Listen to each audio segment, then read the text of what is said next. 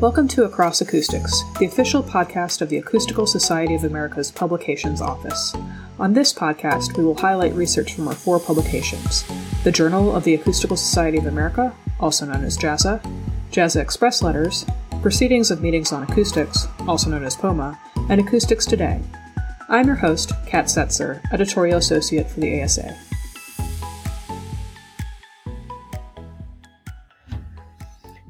Be talking to Jiasheng Hou about his article Simulation of Near Ground Signals from Flying Source on UAV over a Building Structure, which appeared in the 46th volume of the Proceedings of Meetings on Acoustics and was one of five winners of the POMA Student Paper Competition for the 182nd meeting of the Acoustical Society of America, which took place this past May in Denver, Colorado. This episode is part of a five episode series highlighting winners of the POMA Student Paper Competition. So, Jiasheng, congratulations, um, and thanks for chatting with me today. How are you? Great. How are you? I'm good. Thanks. Um, so, first, tell us a bit about yourself. Where are you studying and what do you research? I'm Jiasheng Hou, a PhD student from Utah State University. My research aims to use numerical methods to solve practical acoustic problems, including room acoustics, underwater acoustics, and physical acoustics. Okay.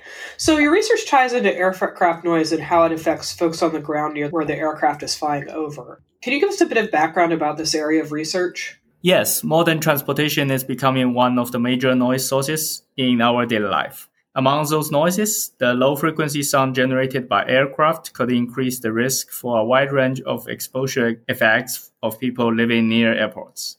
There are also reports showing those effects among wild and domestic animals. Hence, there is an increasing need to understand, predict, and reduce the near-ground noise source signal from aircraft. We want to build a numerical solver that can simulate the sound signal from the flying over aircraft over complicated geometries and provide a fast, precise prediction of the signal. Eventually, we want to find a way to reduce noise from aircraft effectively and economically. Yeah, that all makes sense, wanting to reduce noise from aircraft to the, the folks on the ground. Um, so, your goal with this research was to build a numerical model to simulate and predict a moving acoustic source in a real physical domain. Um, how did you go about doing that?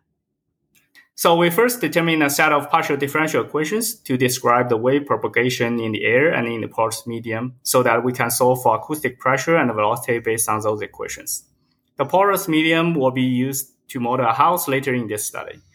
Porous medium or porous material is a material contains pores or void. For example, spawn. The wall in the typical house can also be seen as a porous material. We then use the finite difference time domain method to solve for this linearized partial differential equation set. The concept of the finite difference time domain method is using the finitely small difference in time and space instead of an infinitely small differential to solve for this equation set. The good thing about doing so is that this method makes the partial differential equations become a linear equation system. Next, we used immerse boundary method for material change at the interface, since we want to add a house in our computational domain. The concept of the immerse boundary method is to add some so-called fictitious term into the equation set that can switch equations from air and porous medium at the interface. By doing so, we can keep a simple Cartesian grid mesh while having a complicated grid geometry in our simulation. Finally, we used perfect match layers on boundaries, excluding the ground for an artificially infinitely large domain. So tell us a bit about the methods you based your model on.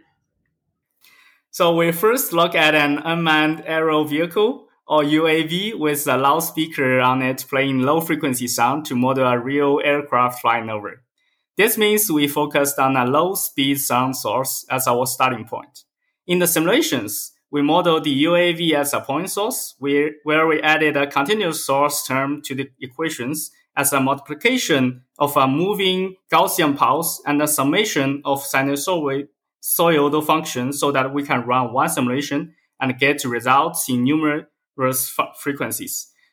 This source acts very much like a siren, but it will cover a broadband frequency instead of just that annoying high frequency. The ground was set as a as acoustically rigid, and the other boundary were perfect match layers. In other words, we model this problem as a point source moving 11 meters above the ground in an open field.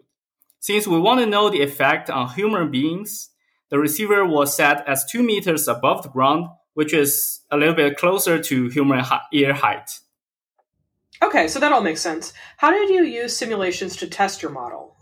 So we tested several cases and compared them with existing analytical solutions first.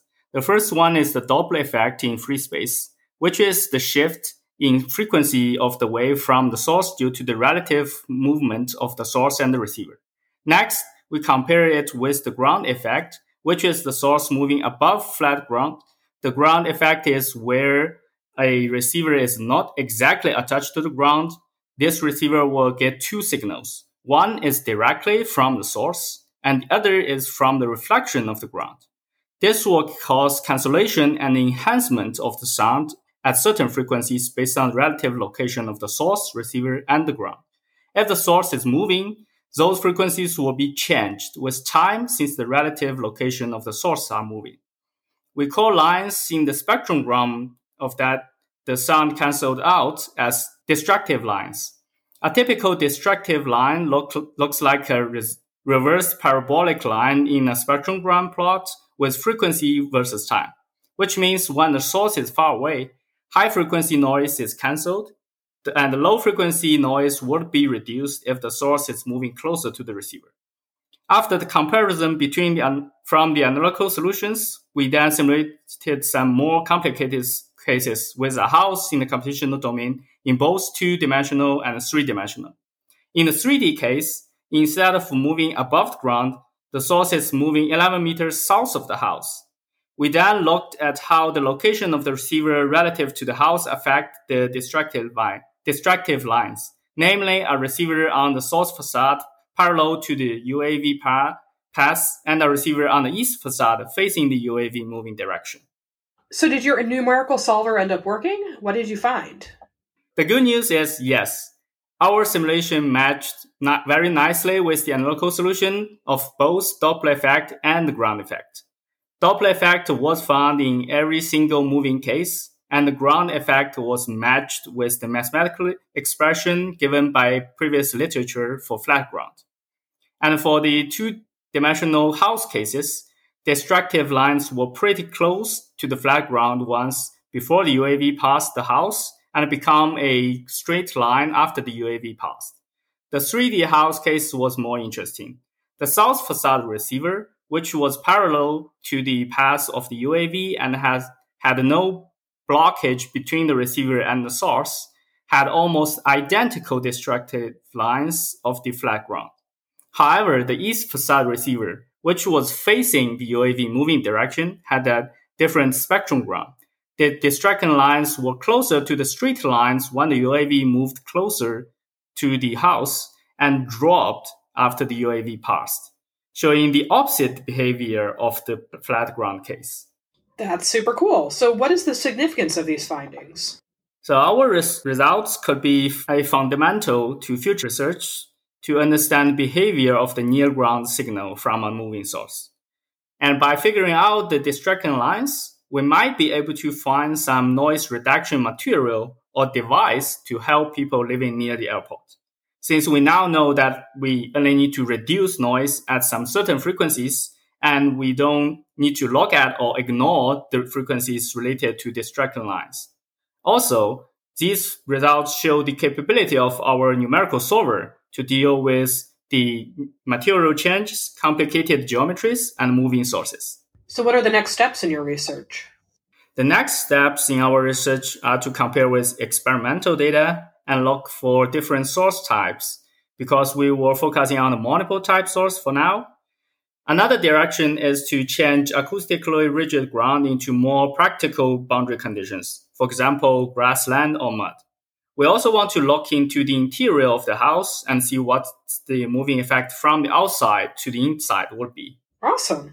Well, thanks again for taking the time to speak with me today about your research. It was great to hear a bit about one of the ways um, mathematical algorithms can be used to simulate real world problems um, and their solutions.